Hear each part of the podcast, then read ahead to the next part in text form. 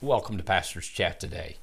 We're looking at 1 John chapter 2 and we're talking about the false teachers that have come into the church that appear to be the real deal, but they're not. Now remember, the whole book of 1 John, John is trying to help us understand the life that is real.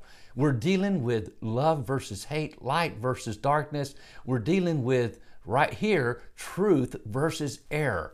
It is very important what we believe. It's not enough that we're just sincere. There are so many people that can deceive us into believing something that is not the truth about Jesus, about God, about the Bible, about the church. And today, I'm telling you, you know, it's so confusing. Religion is so confusing. Oh, but Jesus is so simple in the sense that He just says, Come to me, learn of me. I'm meek and lowly in heart.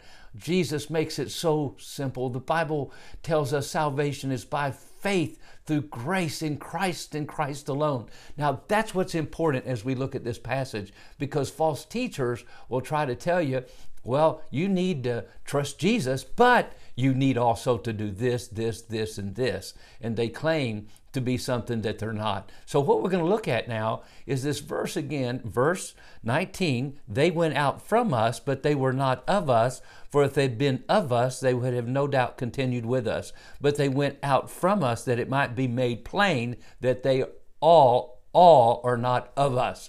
In other words, everybody that appears to be in the fellowship appears to be a believer, to be a fellow Christian, is not really in the family of God.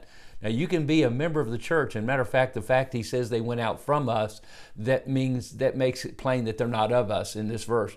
Uh, now, just because someone stays in the church and never leaves the church doesn't mean truly, too, that they've been born again, they've been saved. I said Sunday, and uh, maybe have said it on this program. I know I've said it to several people recently.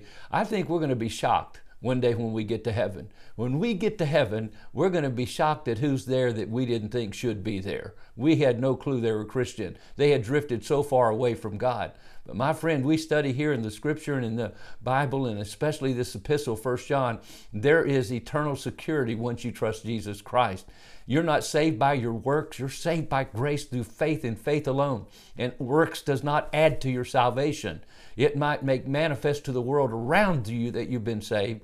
And there's so many baby Christians, never grown up, they're still carnal, fighting with one another, living as if they never got saved. But if they got saved, they're saved and they're going to get to heaven. And Jesus, the scripture says in Timothy, the Lord knows those who are his. We're going to get shocked. We're going to be shocked when we get to heaven and see some people we didn't think were saved. They, they fell out of church. They quit coming to church. They quit teaching the Bible. Uh, they quit believing, it seems like. But my friend, if you're born in the family of God, there's no way out of the family of God. Once you're born into the family of God, you can't unborn yourself my friend, you have eternal security through Jesus Christ. He said it, I give unto them eternal life, and they shall never perish. And then he didn't say, if they don't do this, or don't do that, or don't go here, or don't go there, or if they quit church, or don't quit church. He didn't say that. He said, if you believe in me, you will never die. And when you come to that place where you trust Christ, you have eternal life. Now, we'll be talking, I know more about that later. But uh, so there are some people that when we get to heaven, we might be shocked to see them. And I think the other thing is, we're going to be shocked when we get to heaven that some people we thought for a fact would be there won't be there. They were counterfeit. They looked like they were saved, but they never truly had salvation. And then, in even life itself, in our period of time, it says they went out from us that it might be made manifest they were not of us. And so, a mark of a false teacher is he loses his uh, contact with the church. He walks away and says, I never believed in the first place. And it breaks our heart at the same time it's manifest that they were of the spirit of Antichrist. They were a false teacher. And you have to watch because sometimes they go out and start teaching something that's really false about the Bible and about God. So, my friend, make sure that you're in the family of God. You know, there's one thing that brings all believers together, and that is we believe that Jesus Christ is the Son of God.